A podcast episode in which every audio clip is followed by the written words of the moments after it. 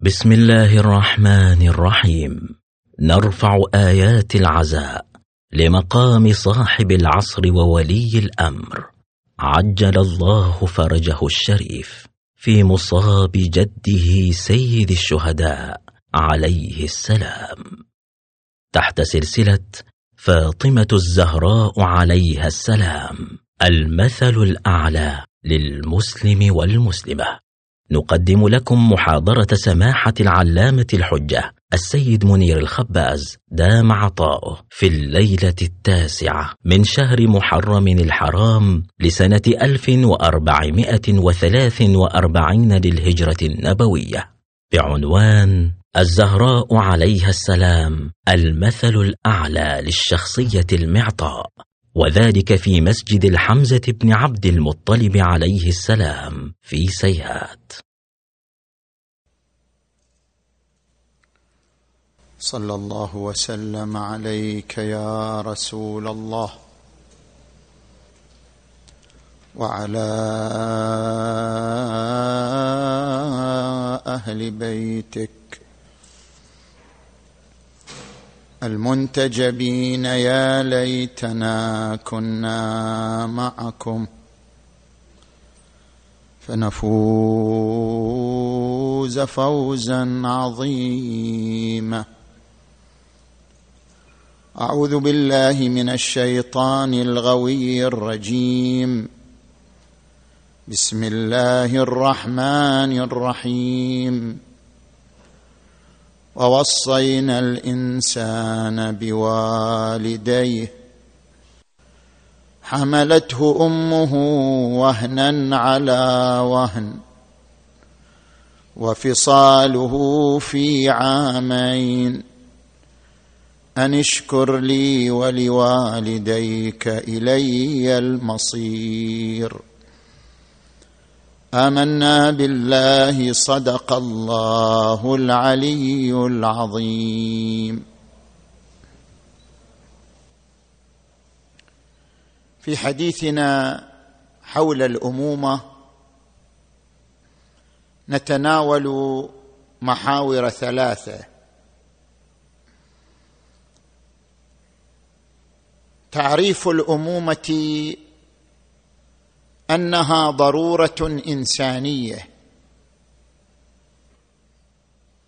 واهتمام السماء بموقع الأمومة. ومعالم الأمومة المعطاء في شخصية السيدة الزهراء. صلوات الله وسلامه عليها. نأتي إلى المحور الأول ما هو تعريف الأمومة في اللغة وفي الاصطلاح وفي القرآن الكريم؟ وهل أن الأمومة ضرورة إنسانية أم لا؟ وما هو أثر الأمومة على الطفل وعلى الأم؟ الأمومة في اللغة مأخوذة من الأصل.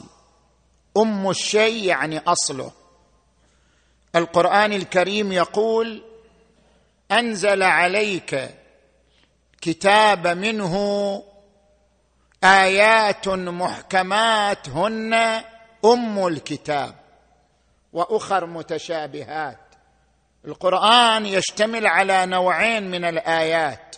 آيات تعتبر هي أصل الكتاب يعني قواعد كلية وآيات تتحدث عن التفاصيل متفرعة على الآيات التي تتحدث عن القواعد الكلية. لذلك القرآن الكريم يقول كتاب أحكمت آياته ثم فصلت من لدن حكيم خبير وفي علم الاجتماع الأمومة هي رابطة بين شخصين بحيث يكون أحدهما أصلا والثاني فرعا.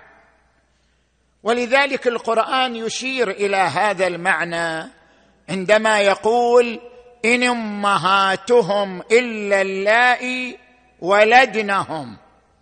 الأم هي التي بينك وبينها رابطة تكوينية. الرابطة التكوينية غالبا تكون الولادة واحيانا لا قد تكون البويضة. يعني بويضة الأم يستأجر لها رحم آخر فتلد كامرأة أخرى لكن صاحبة البويضة هي الأم الأصلية ذات الارتباط التكويني. القران أشار إلى الصورة الغالبة للارتباط التكويني وهي الأم الوالدة. إن أمهاتهم إلا اللائي ولدنهم. الامومه في المنظور القرآني تتمثل بحسب منظور القرآن في صفتين الألم وتبادل الاطمئنان. من يتحدث القرآن عن الأمومة؟ يتحدث عن الألم والمشقة. ووصينا الإنسان بوالديه حملته أمه وهنا على وهن يعني في حالة ضعف وفصاله في عامين أن اشكر لي ولوالديك إلي المصير ووصينا الإنسان بوالديه إحسانا حملته أمه كرها ووضعته كرها يعني مو كراهة الكره بمعنى المشقة شدة المشقة. حملته أمه كرها ووضعته كرها وحمله وفصاله في عامين. الصفة الثانية التي يذكرها القرآن صفة الاستقرار والاطمئنان. فرددناه إلى أمه كي تقر عينها. الأم إذا احتضنت الطفل صار الطفل مطمئنا وهي أيضا تعيش القرار والاطمئنان. فرددناه إلى أمه كي تقر عينها ولا تحزن. هل الأمومة ضرورة إنسانية؟ أم منصب اجتماعي يمكن تغييره وتبديله بأنماط أخرى؟ بعض الحركات النسوية ذهبت إلى أن الامومه منصب يقبل التغيير والتبديل. الفيلسوفه سيمون دي بوفور في كتابها الجنس الآخر قالت إن قداسة دور الامومه قداسة مفتعلة. يعني دور الامومه مو دور مقدس بل الامومه سبب لمعاناة المرأة من المشاكل النفسية والاجتماعية. وأما الحركة النسوية الراديكالية فوقفت موقف المعارض لدور الأمومة ولموقع الأمومة. قالت الأمومة هي وسيلة استغلها الرجل لقمع المرأة وحصرها في المنزل فالحل أن تفارق المرأة دور الأمومة وتتخلص وتتخلص من قيود الإنجاب وبراثن الحمل. لذلك حدثت في الغرب كارثة أن كثير من الفتيات عزفن عن دور الأمومة وأقلعن عن دور الأمومة للتخلص من هذه القيود. زين؟ في بحسب الولايات المتحدة 2007 انخفض معدل الإنجاب إلى 2% وأما في أزمنة الفيروس نزل إلى 4% اذا أصبحت الرغبة في دور الأمومة تقل نتيجة هذه الإشاعات والأفكار التي تزرعها بعض تيارات الحركة النسوية. من هنا فكر الغرب في الحل. ما هو الحل؟ وضعوا عدة حلول. الحل الأول أن حكومات الرفاهية في العقود السابقة اخترعوا حواضن الأطفال حواضن الأطفال ورياض الأطفال كتعويض عن دور الأمومة. الطفل من سني الرضاع يدخل في الحاضنة ويعيش في الروضة يلتقي مع أهله ساعات معينة. أعظم وقته هو في الحواضن ورياض الأطفال. اكتشفوا بعد ذلك ماذا؟ اكتشفوا بعد ذلك أن الطفل يفقد الثقة في نفسه ويفقد الارتباط بأهله لأن الأسرة الصوت صاير في في ضعف شوية قاعد أبذل جهد أكثر من اللازم. لأن الأسرة لم تعد مكانا لتعليم الأخلاق وتعليم القيم وتفهيم الحياة باعتبار أن دور الحضانة ورياض الأطفال لم تقم مقام الأم الطبيعية في هذا الدور. ألا وهو دور الأمومة. الحل الثاني سمي بأجر الأمومة. يعني شنو أجر الأمومة؟ اعتبر الأمومة مهنة ممكن أن تقابل بالأجر. فاستقدمت المربيات والمعلمات ليأخذن اجرا على دور الأمومة. بعدين اكتشفوا أن هذا الحل أيضا فاشل. أثبت عجزه. لماذا؟ لأن الأم الطبيعية هي التي تصبر على آلام الطفل وتقلبات مزاجه بحب وحنان. وأما الأم المستأجرة فإنها لا تحمل مثل هذه الروح ولا تحمل مثل هذا النفس. لذلك الطفل يفقد الشعور بالأمان عندما لا يكون في ظلال الأم الطبيعية. جاءوا للحل الثالث. الحل الثالث أن الأب الطبيعي هو اللي يربي الطفل هو اللي يقوم بدور الحضانة. زين؟ بينما الأب خصوصا في فترة الرضاع. فترة الرضاع الأولى لا يمتلك الرجل خاصية الأنثى حتى يباشر دور الأمومة في حالة الإرضاع. اذا هذا الحل فاشل أيضا. لذلك الأمم المتحدة زين أصدرت قرار أن الطفل ملك للمستقبل وأفضل استثمار اقتصادي واجتماعي هو الاستثمار في مجال تربية الأطفال. وبدأ الترويج لمثل هذا المشروع. ولكن بعض رواد الحركة النسوية أنفسهم عارضوا كل هذه المشاريع. مثلا عندما نأتي إلى ويلستون كرافت قالت بالعكس الأم في العصر الحديث حيث تقدمت معلوماتها وتنورت معارفها وأصبحت مثقفة أصبحت أقدر على دور الأمومة الطبيعية من الأم في الأجيال السابقة. فأيدت مكانة الأم الطبيعية. أيضا كارول جيليغان ذكرت أن العلاقة على نوعين علاقة متزنة علاقة غير متزنة. العلاقة المتزنة هي العلاقة التي تكون بين شخصين في عرض واحد في ند واحد مثل أخ وأخيه أخت وأختها. هذه تسمى علاقة متوازنة كل منهما يعطي الآخر. وهناك نوع ثاني من العلاقة العلاقة غير المتوازنة وهي علاقة العطاء والأخذ. أحد الطرفين يعطي والطرف الآخر يأخذ. مثل علاقة الطالب بأستاذه العلاقة الغير المتوازنة علاقة عطاء وأخذ. أحدهما يعطي والآخر يأخذ. زين؟ مثلا علاقة الطالب بأستاذه علاقة المريض بالطبيب علاقة الموظف بالمدير.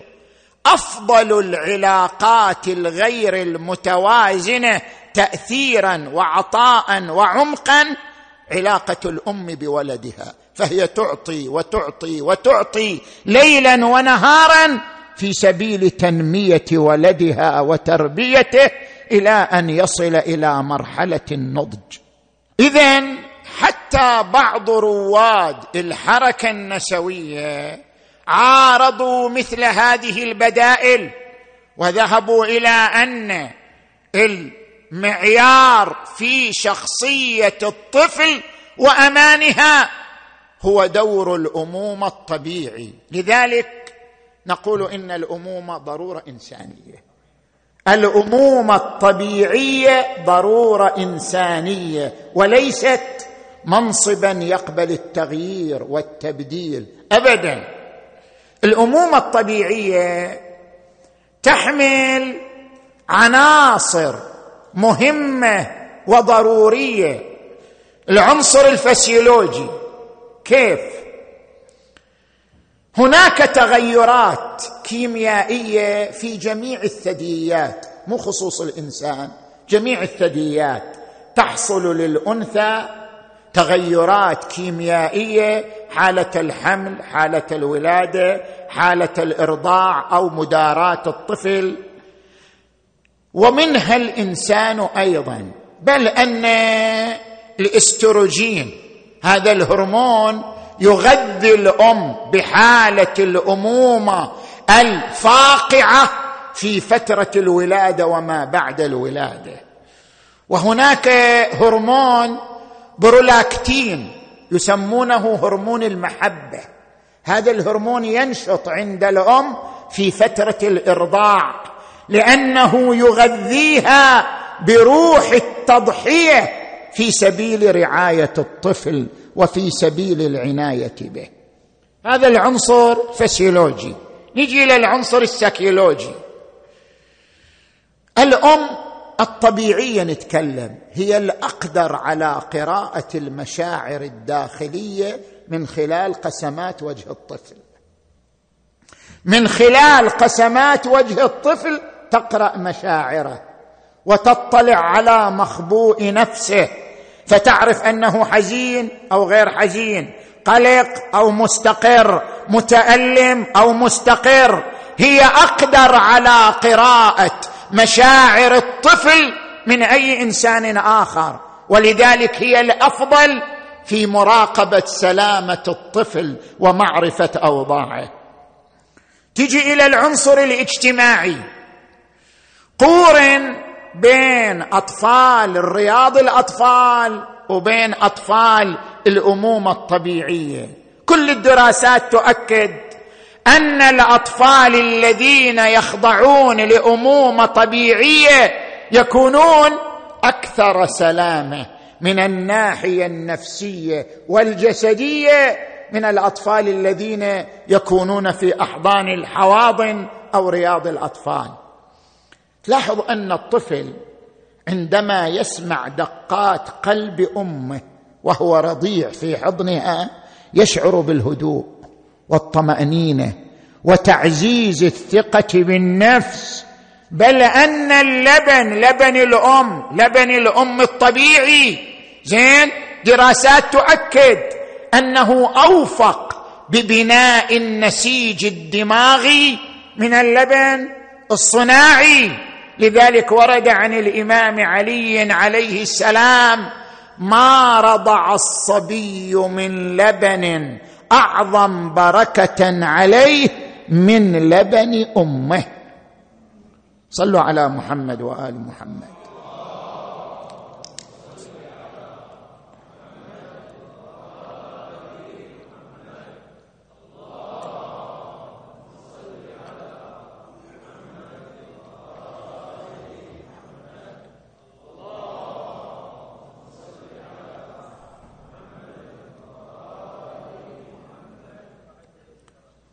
التربية رحلة للطفل ورحلة للأم.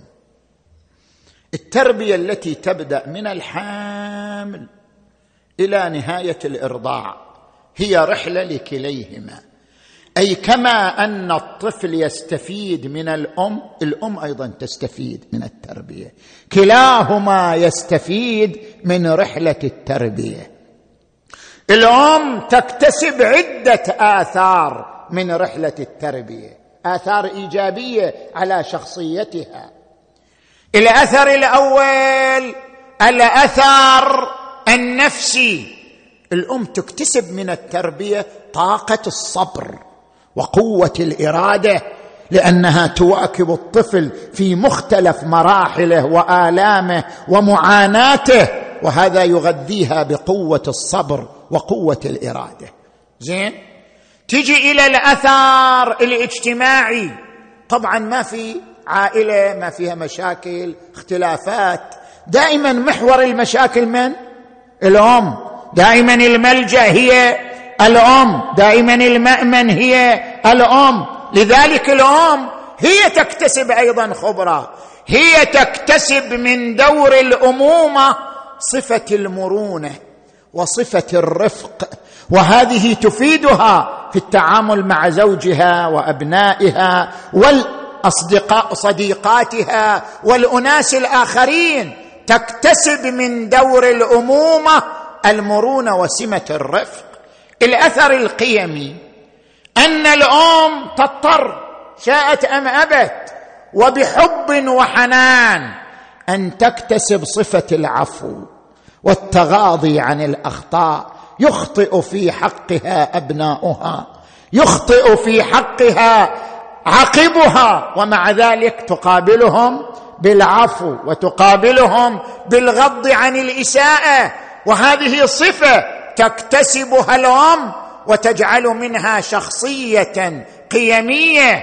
الأثر الإداري الأم كما ذكرنا محور الأسرة خصوصا في هذا الزمان.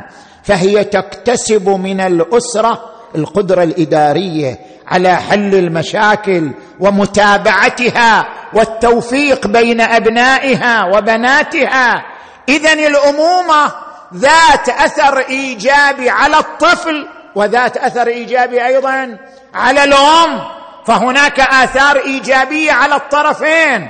من هنا نؤكد خلافا لبعض الحركات النسوية أن الأم أن الأمومة ضرورة إنسانية لا بديل لها وليست منصبا اجتماعيا يقبل التغيير والتبديل والتعويض ابدا. نجي الآن إلى المحور الثاني من حديثنا.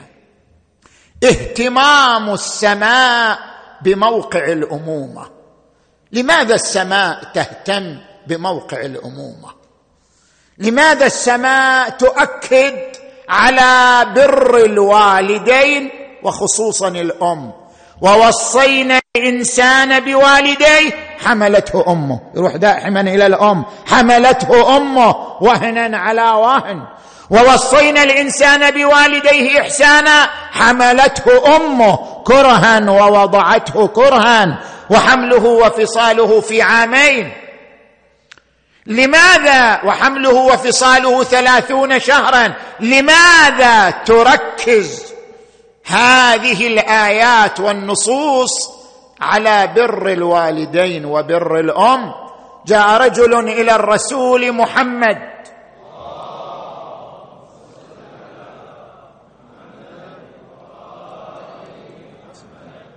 فقال يا رسول الله من أبر؟ قال أمك. قال ثم من؟ قال أمك. قال ثم من؟ قال أمك. قال ثم من؟ قال أباك. وقال إن الجنة تحت أقدام الأمهات. وقال إن كنت في نافلة. تقعد تصلي نافلة. إن كنت في نافلة فدعاك أبوك فلا تقطعها. وإن دعتك أمك فاقطعها. لهذا المقدار موقع الأم. من حيث البر والوصايا الدينية. ما هو السر؟ ما هو سر اهتمام السماء بموقع الأمومة؟ عندما نراجع كتاب المخ الكامل للدكتور دانيال سيجل في هذا الكتاب يذكر يقول كل الآباء يعيشون قلق. قلق على مستقبل أولادهم الوظيفي قلق على مستقبل أولادهم الصحي قلق على مستقبل أولادهم المعيشي. كل الآباء والأمهات يعيشون القلق.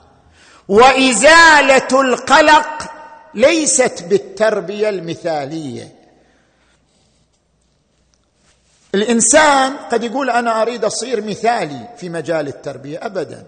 أكثر الآباء يقعون في الأخطاء. أكثر الأمهات يقعون في الأخطاء. وجود تربية مثالية أمر نادر الحصول. وجود تربية مثالية. اذا ما هو المطلوب؟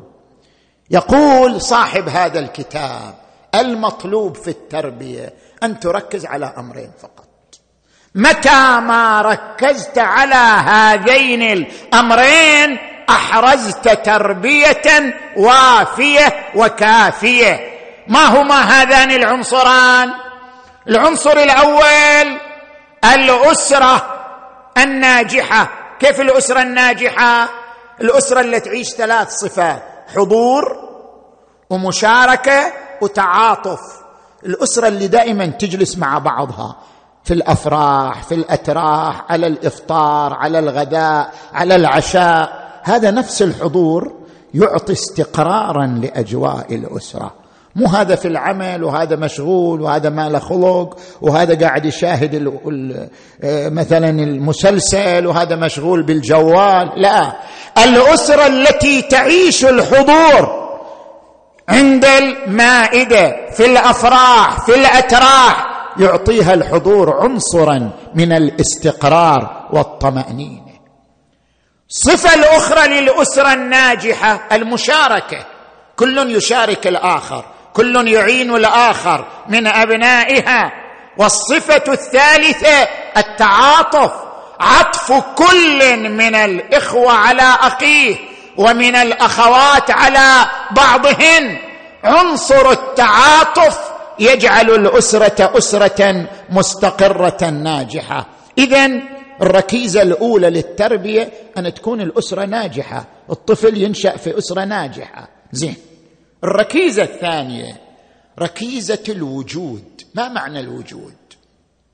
يعني أن تكون حاضر مو أب لكن غائب. أب وغائب ما يصير. أب إما في العمل وإذا يجي مشغول ومشغول بالجوال ومشغول بأصدقائه هذا مو حضور. لابد في التربية الصحيحة من عنصر الحضور. ومعنى الحضور الحضور الجسدي والحضور الوجداني. أن يكون الأم والأب حاضرين جسدا ووجدانا.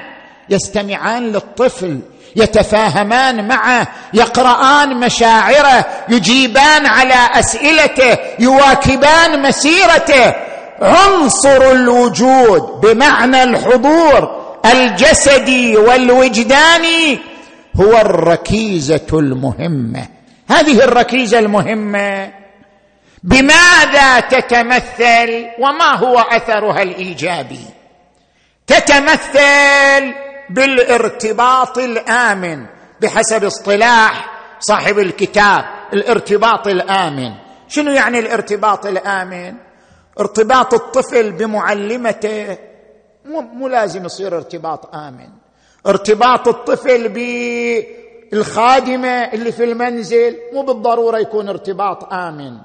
الارتباط الآمن المضمون ارتباط الطفل بأمه. ارتباط الطفل بأبيه. لماذا؟ لأن هذا الارتباط يوفر ثلاث وظائف. الوظيفة الأولى الشعور بالحماية. يشعر الطفل بأنه محمي. محمي جسدا محمي ماده محمي خلقا محمي تربيه شعور الطفل بالحماية يعزز عنده رضاه بنفسه وثقته بذاته. زين؟ الصفه الثانية الشعور الشعور بالتفهم. الأب والأم يفهمون الطفل أكثر من غيرهم. يفهمه يقرأ مشاعره يجيب على أسئلته. ترى هذا شيء إحنا نهمله كثير الآباء والأمهات الإجابة على الأسئلة. ترى طفلك من يسأل أجبه. لا تترك لا تأخر الإجابة لا تأجلها لأن هذا يكتسب المعلومة من مصدر آخر. أجبه عندما يسأل وأجبه جوابا واضحا. جوابا واقعيا لا جواب فيه لف ودوران زين؟ إجابة أسئلته جزء من الشعور بالتفهم. والصفة الثالثة الشعور بالتهدئة. الطفل يمر بحالات توتر من مرض من ألم من صداقة متعثرة من علاقة بمعلمه علاقه بصديقه. فإذا الذي يخرجه من حالة التوتر ويسعفه بالشعور بالتهدئة أمه وأبوه. أما الأثر إذا حصل فعلا ارتباط آمن بين الولد وأمه بين الولد وأبيه ما هو الأثر الإيجابي لذلك؟ الأثر أن يمتلك الطفل عقلا ايجابيا. شنو معنى يمتلك الطفل عقل إيجابي؟ في عقل سلبي في عقل إيجابي. العقل الإيجابي. العقل الإيجابي له سمات. السمه الأولى تقدير الذات. ترى القرآن عندما يقول وأما بنعمة ربك فحدث. إذا أنت عندك نعم تحدث عنها. لماذا؟ لأن الحديث عن النعم التي حباك الله إياها يعزز فيك الشعور بالرضا والتقدير للذات وأما بنعمة ربك فحدث. السمة الثانية تنظيم الانفعالات. طفل المتوتر يعيش مع الناس متوتر. يصير في المدرسة متوتر. لكن الطفل الذي يعيش ارتباط آمن تنتظم انفعالاته يقول القرآن الكريم والكاظمين الغيظ والعافين عن الناس والله يحب المحسنين. السمة الثالثة تفوق الدراسي. طفل ما يتفوق دراسيا إلا إذا كان يعيش ارتباطا امنا مع أبويه. السمة الرابعة القدرة على التكيف الاجتماعي. يصير عنده قدرة على اكتساب الأصدقاء وحسن التعامل معهم لأنه اكتسب ذلك من أسرته. والصفة الخامسة أن الطفل تصير عنده سمات قيادية لأن الأسرة علمته على أن يثق بنفسه ويعتمد على ذاته فيكتسب سمة قيادية من خلال أسرته. زين؟ القران يمدح هؤلاء. الذين لهم سمة قيادية. ناس عندهم استقرار اطمئنان وثوق بأنفسهم. وعباد الرحمن الذين يمشون على الأرض هنا وإذا خاطبهم الجاهلون قالوا سلاما. والذين إذا أنفقوا لم يسرفوا ولم يقتروا. وكان بين ذلك قواما. وإذا مروا باللغو مروا كرامه نجي الآن إلى المحور الثالث والأخير من حديثنا معالم الأمومة المعطاء في شخصية السيدة الزهراء صلوات الله وسلامه عليها. صلوا على محمد وآل محمد.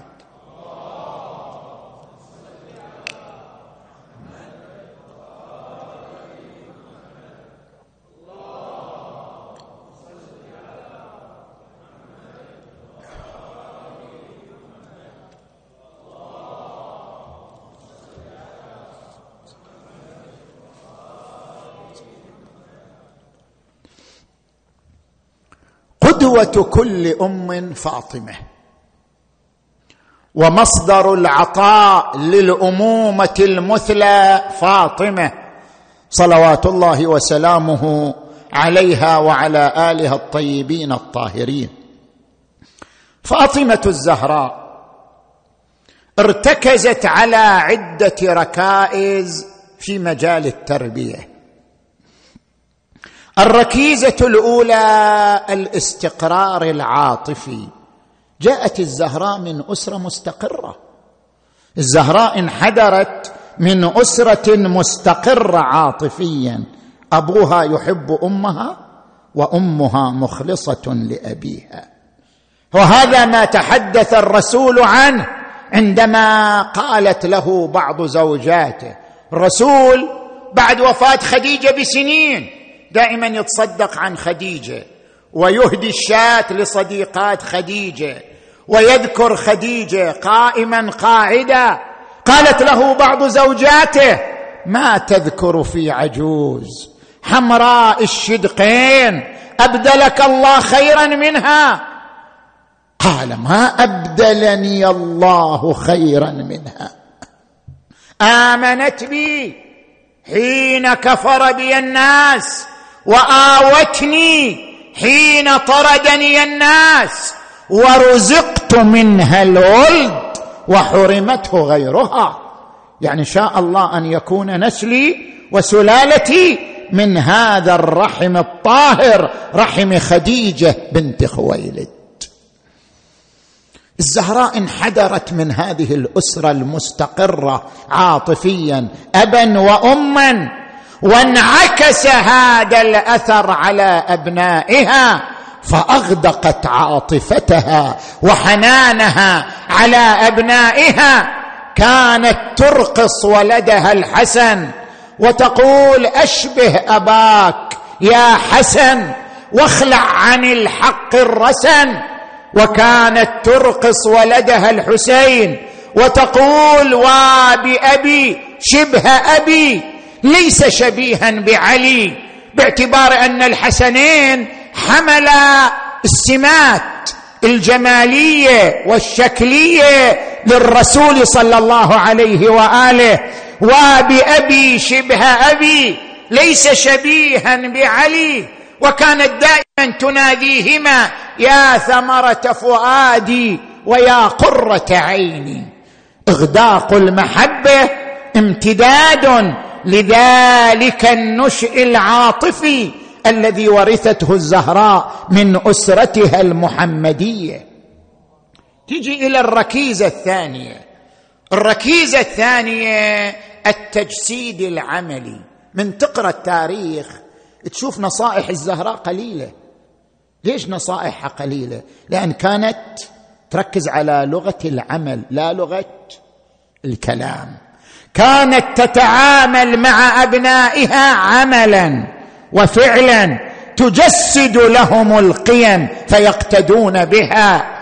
كانت تبرز التربية بشكل عملي لا بشكل قولي. ولذلك يقول الإمام الحسن الزكي ما رأيت أعبد من أمي فاطمة. يعني ما يحتاج تقول له قم وصلي هو يشوفها. ما رأيت أعبد من أمي فاطمة. كانت إذا قامت إلى محرابها لا تنفتل من صلاتها حتى تتورم قدماها من طول الوقوف بين يدي ربها. أقول لها اماه فاطمة لم لا تدعين لنفسك؟ فتقول بني حسن الجار ثم الدار. الركيزة الثالثة ألا وهي ركيزة القيم. يعني أنت من تجي كاب كيف تتعامل مع طفلك؟ بعض الآباء مخلي له جدول طويل وفي مطالب وقيم كثيرة. لا أنت ما تحتاج إلى كثرة التفاصيل. ما يحتاج تعرض على الطفل خارطة طويلة من الأوامر والنواهي. المهم أن تربيه على القيم الأساسية.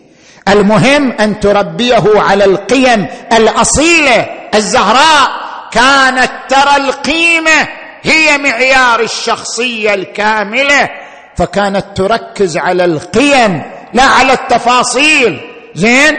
الركيزة الرابعة أن الزهراء كانت تركز على القيم الفطرية. في قيم مكتسبة وفي قيم فطرية. القيم المكتسبة هي اللي الإنسان يكتسبها من الثقافة الاجتماعية. وهذا بعدين بمجرد يختلط بالأصدقاء أو يدخل المدرسة رايح يكتسب هذه القيم الاجتماعية الأخرى. لكن هناك قيم فطرية أولية لا بد أن يكتسبها من الأسرة.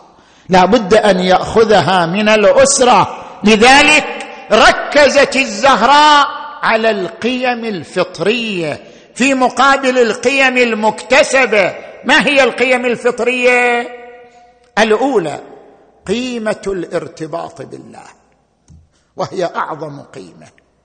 الطفل لا بد أن يتعلم الصلاة لا بد أن يتعلم الدعاء لا بد أن يتعلم أن ملجأه ومغاثه ومأمنه هو الله عز وجل. لا بد أن يتعلم روح الارتباط بالله منذ صغره من خلال أمه لأنها أول معلم ركزت الزهراء على هذا الجانب. تدري من تجي ليالي القدر شو تسوي الزهراء؟ حسن طفل حسين طفل هم ما عاشوا معها كثير. الحسن والحسين وزينب كانوا جدا أطفال. زينب ثلاث سنوات وبينها وبين الحسين سنتين اذا الحسين خمس سنوات. الحسن بينه وبين الحسين تسعة أشهر اذا الحسن بين الخامسة والسادسة عندما ماتت أمه. كلهم كانوا أطفال صغار. زين الحسنان ماذا تعلما من أمهما؟ إذا جاءت ليالي القدر الثلاث الزهراء تأمر أطفالها بالنوم نهارا كي يستيقظوا للعبادة ليلا وهم أطفال. تعطيهم قليلا من الطعام حتى لا تصيبهم تخمة تمنعهم من العبادة ومزاولة الدعاء والصلاة. وهم صغار في السن. تربيهم على روح الارتباط بالله تبارك وتعالى. سلمان الفارسي كما روى عنه ابن طاووس في مهج الدعوات قال تعلمت من فاطمة كلمات تعلمتها من أبيها رسول الله صلى الله عليه وآله وقالت لي إن سرك يا سلمان أن لا تصاب بأذى الحمى ما دمت حيا فواظب عليها صباحا ومساء. طبعا هذا الدعاء مشهور يواظب عليه مراجعنا وعلمائنا ويعتبروا هذا الدعاء حرز من الأحراز يقيك من الأوبئة والمشاكل. دعاء جدا مهم اللي هو دعاء النور. بسم الله النور بسم الله نور النور. بسم الله نور على نور. بسم الله مدبر الأمور. الحمد لله الذي خلق النور من النور. الحمد لله الذي أنزل النور على الطور. في كتاب مسطور في رق منشور على نبي محبور. الحمد لله الذي هو بالعز مذكور وبالفخر مشهور وفي السراء والضراء مشكور. وصلى الله على محمد وآله الطيبين الطاهرين. هي النور من نور وبالنور زوجت. تبارك رب فيهما جمع الخير فنور علي قد غشى نور فاطم فأولدها نجما وأعقبها بدرا.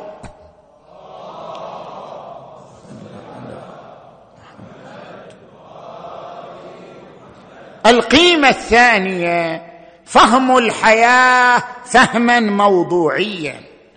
كانت الزهراء تعلم أبناءها على أن الحياة ليست جمعا للأموال ولا طلبا للثروة ولا لهثا وراء الجاه ولا سعيا وراء الألقاب. الحياة أن تكون طريقا لخدمة سبيل الله.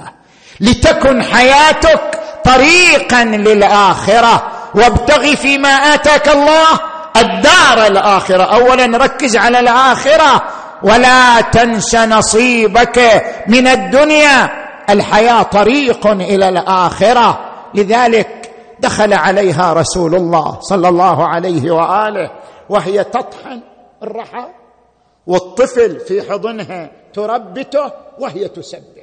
يعني تجمع بين أمور ثلاثة عمل وحضانة للطفل وارتباط بالله تبارك وتعالى. فلما نظر إليها ابتسم وقال بنيه تعجلت مرارة الدنيا بحلاوة الآخرة. فقالت أبه يا رسول الله الحمد لله على نعمائه وله الشكر على آلائه. القيمة الثالثة العطاء المجاني. الزهراء علمت أبناءها على العطاء المجاني بلا مقابل. لاحظوا الآية المباركة. إن الأبرار يشربون من كأس كان مزاجها كافورا. عينا يشرب بها عباد الله يفجرونها تفجيرا. يوفون بالنذر ويخافون يوما كان شره مستطيرا. ويطعمون الطعام على حبه مسكينا ويتيما وأسيرا. إنما نطعمكم لوجه الله لا نريد منكم جزاء ولا شكورا. ثلاثة أيام. أطفال صغار حسن وحسين. أطفال صغار ثلاثة أيام. لم يذوقوا الطعام وكانوا على الماء يرتعشون كالفراخ. كلما قدموا أقراصهم جاء من يطلبها مسكين ويتيم وأسير. وباتوا جياعا بتلك الحالة المرة. لكن هذه الحالة جعلتهم عمالقة في مقام العطاء والإحسان والبذل دون رعاية لأمور مادية أخرى. إنما نطعمكم لوجه الله لا نريد منكم جزاء ولا شكورا. جاء لها الإمام علي بسوارين حصل عليهما من الغنائم ما لبست السوارين أعطتهما لولدها الحسن وقالت اذهب بهما إلى أبي رسول الله وقل له بعهما وتصدق بثمنهما على فقراء المسلمين. هي تعلم ابنها على الصدقة على العطاء على البذل بلا مقابل. زين؟ هذه القيمة الثالثة القيمة الرابعة الأدب. الإمام علي يقول لابنه الحسن عليه السلام إنما قلب الحدث كالأرض الخالية. كلما ألقي فيها شيء قبلته فبادرتك بالأدب. قبل أن يقسو قلبك وينشغل لبك. كانت كان علي وفاطمة يذوبان تاديبا للحسن والحسين ويربونهما على الأدب العالي.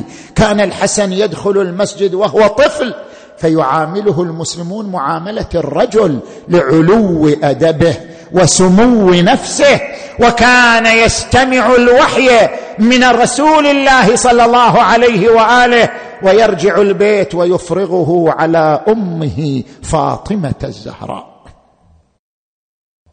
القيمة الأخيرة التي ركزت فاطمة عليها بالنسبة إلى أولادها الانتصار للعدالة الانتصار للفضيلة الانتصار للحق ربت أبناءها على حب الشهادة حب مقارعة الظلم والطغيان حب التضحية في سبيل القيم والمبادئ. لذلك كل أبنائها ساروا على هذا الطريق طريق التضحية طريق مواجهة الظلم طريق مواجهة الطغيان. انت تلاحظ أن الأئمة يهتمون بتاريخ أهل البيت. ورد عن الإمام الصادق عليه السلام يقول علموا أبناءكم من علمنا. هو بيتعلم رياضيات وفيزياء وإنجليزي راح يتعلم. بس علمنا وين يتعلمه علموا أبناءكم من علمنا فضائلهم مناقبهم عطائهم تحليل حياتهم. علموا أبناءكم من علمنا. ما ينتفعون به. لا تسبقكم المرجئة. زين؟ من هنا ورد عن الإمام زين العابدين علي عليه السلام علموا أولادكم شعر أبي طالب فإنه على فطرة دين الله. أبو طالب يتميز شعره بأنه من وحي الفطرة عندما يقول في شعره ودعوتني وعلمت أنك ناصحي ولقد صدقت وكنت ثم أمينا فاصدع بأمرك ما عليك غضاضة وابشر بذاك وقر منك عيونا ولقد علمت بأن دين محمد من خير أديان البرية دينا.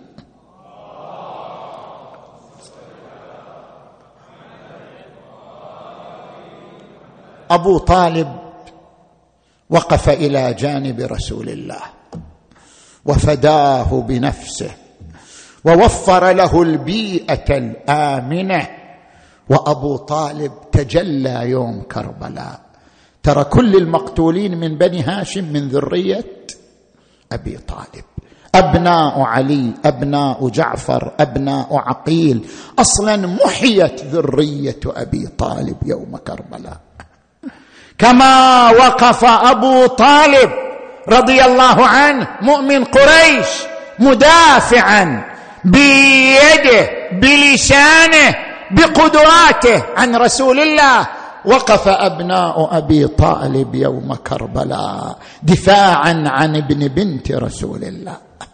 أخذوا نفس النسق أبا حسن إن الذين نماهم أبو طالب بالطف ثار لطالبي سجود على حر الصعيد كانما كأن لهم في الطف بعض المحارب اصيبوا ولكن مقبلين دماؤهم. أبناء أبي طالب فداء لأبناء رسول الله. فكيف إذا كان هو مجمعا لعلي ولرسول الله؟ فكيف إذا كان هذا الشهيد مظهرا لرسول الله وشبيها برسول الله صلى الله عليه وآله علي بن الحسين الأكبر. هذا الرجل العظيم ما في زيارة للحسين إلا وزيارة معها لعلي بن الحسين. السلام على الحسين وعلى علي بن الحسين. علي بن الحسين الأكبر هذا الذي كان عماد أبيه. وكان ركن أبيه الحسين. يقال جاء رجل من النصارى بعد أن أسلم إلى المدينة. قال أريد أن أرى رسول الله. قالوا توفي رسول الله منذ زمن. قال ألا يوجد شبيه لرسول الله خلقا خلقا؟ قالوا بلى عند الحسين ولد يشبه رسول الله خلقا وخلقا. فجاء إلى الحسين قال إني أسلمت وأريد أن أرى ابنك عليا حتى أرى فيه رسول الله. قال انتظر فاستدعى ولده عليا. فلما دخل عليه ورآه النصراني ما تمالك حتى خر عليه يقبله.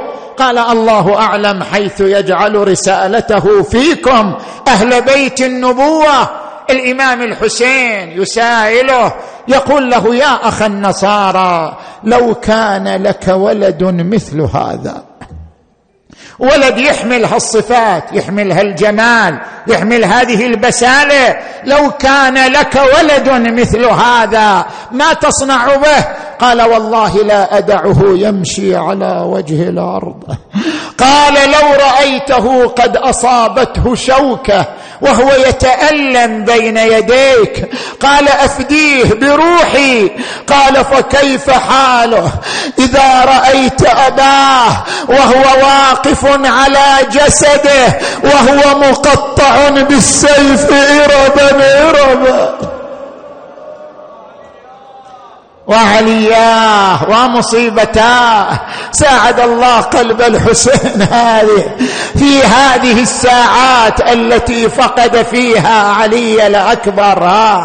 أقبل علي الأكبر إلى أبيه قال اب ائذن لي بمبارزة الأعداء حتى استقي الماء لأطفالنا ولأبنائنا. قال له الحسين أذنت لك. برز علي الأكبر. ها؟ وقف الحسين على نشز من الأرض. ينظر إلى قتال ولده. وجلست ليلى على الأرض. تنظر إلى وجه الحسين. إذا وجه الحسين تهلل فرحت ليلى. إذا وجه الحسين اكفهر قلقت ليلى. بينما هي جالسة تنظر إلى وجه الحسين وإذا بالحسين قد تغير لونه. قالت أبا عبد الله قطعتني يا قلبي أخبرني هل أصيب ولدي بسوء؟ قال ما أصيب بسوء ولكن برز إليه من يخاف عليه منه. برز إليه بكر بن غانم. قالت ما أصنع يا أبا عبد الله هذا ولدي العزيز. قال سمعت ممن سمع عن حبيبي رسول الله. دعاء الأمهات في حق أولادهن مستجاب. ادخلي خيمتك وادعي ربك ها دخلت هذه المرأة خيمتها ها شقت جيبها نشرت شعرها نادت إلهي بحق عطش أبي عبد الله. إلهي بحق مظلومية أبي عبد الله. إلهي بحق غربة أبي عبد الله. يا راد يوسف على يعقوب رد علي ولدي علي. فما أتمت دعاءها حتى انتصر الأكبر على بكر بن غانم فأرداه صريعا فرجع إلى الخيمات وقف على والده. قال أبا حسين صيد الملوك أرانب وثعالب. وإذا برزت فصيدي الأبطال. إيش عندك يا ولدي؟ ماذا تريد؟ يا ابويا قطرة ماي الكبدي أتقوى وأريد للميدان وحدي. يا ابويا انفطر قلبي وحق جدي. عطش والشمس والميدان والحر. شي جاوب الحسين؟ أبرز لسانه. قال هذا لساني كالخشبة اليابسة. أنا عطشان وأنت عطشان. اصبر على عطشك حتى تلقى جدك رسول الله فيسقيك شربة من الماء. لا تظمأ بعدها أبدا. الحسين يجيبه على ما يقول. يا بويا انفطر قلبي وحق جدي. عطش والشمس والميدان. والحر. يقل منين أجيب الماء يا ابني؟ ما هو حاجيك بها بحالي وشعبني. حماس كبدي يا أبو الشيمة وفاتني. يا أبو يا استخلف الله العمر واصبر. لما أراد الرجوع قال انتظر قليلا حتى تودعك أمك. وأخواتك وعماتك. أقبل إلى أمه ليلى في الخيمه جلس عندها وكان مغشيا عليها. أفاقت من غشوتها. قالت من قال أنا ولدك علي الأكبر؟ قالت الحمد لله الذي أرجعك إلي سالما.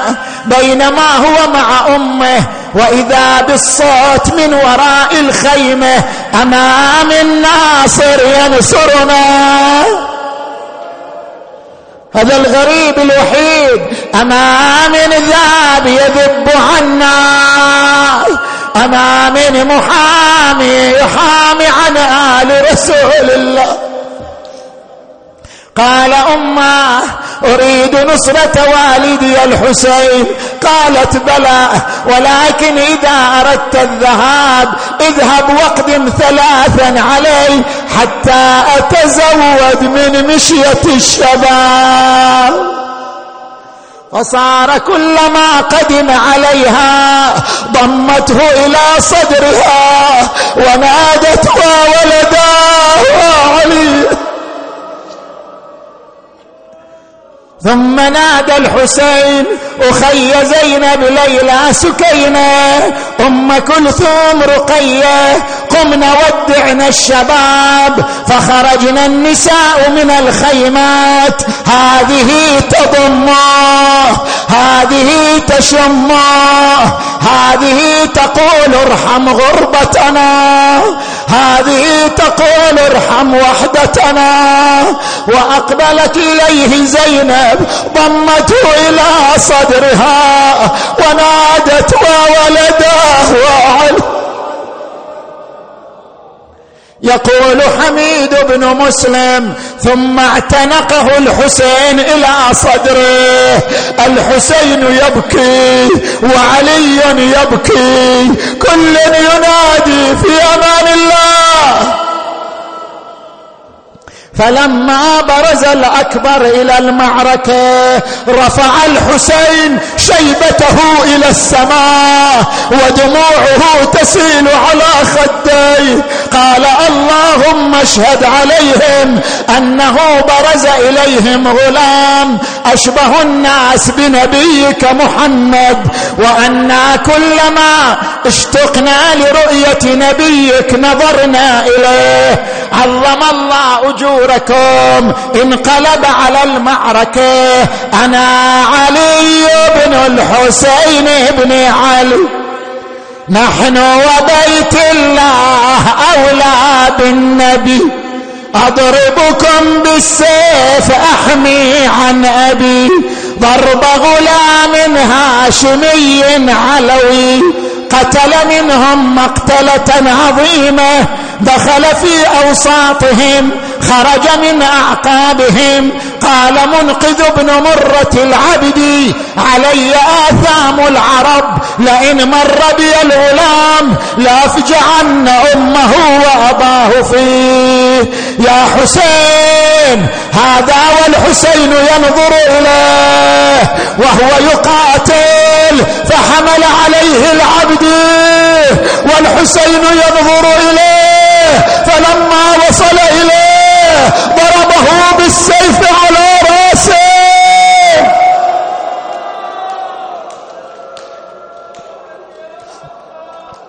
شبك على الفرس وهو يظن أن الفرس تأخذه الخيمة. أخذته الفرس إلى الأعداء فاحتوشوه. هذا يطعنه برمحه هذا يضربه بسيفه. يضربه بسهمه. فقطع إربا إربا. نادى أبا حسين.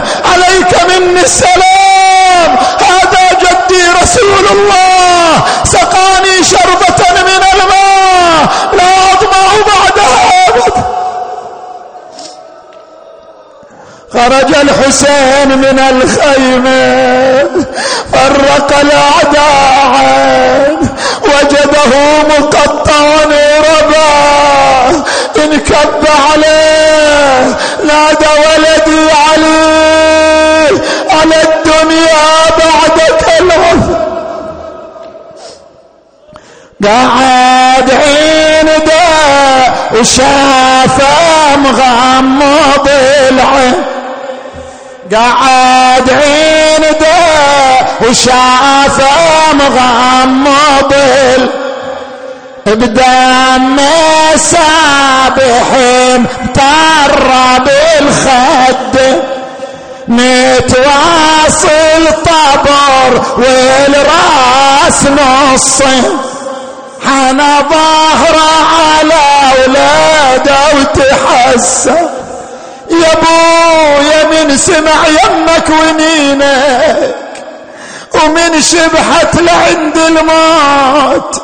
عينيك ولا العشرين ما وصلت.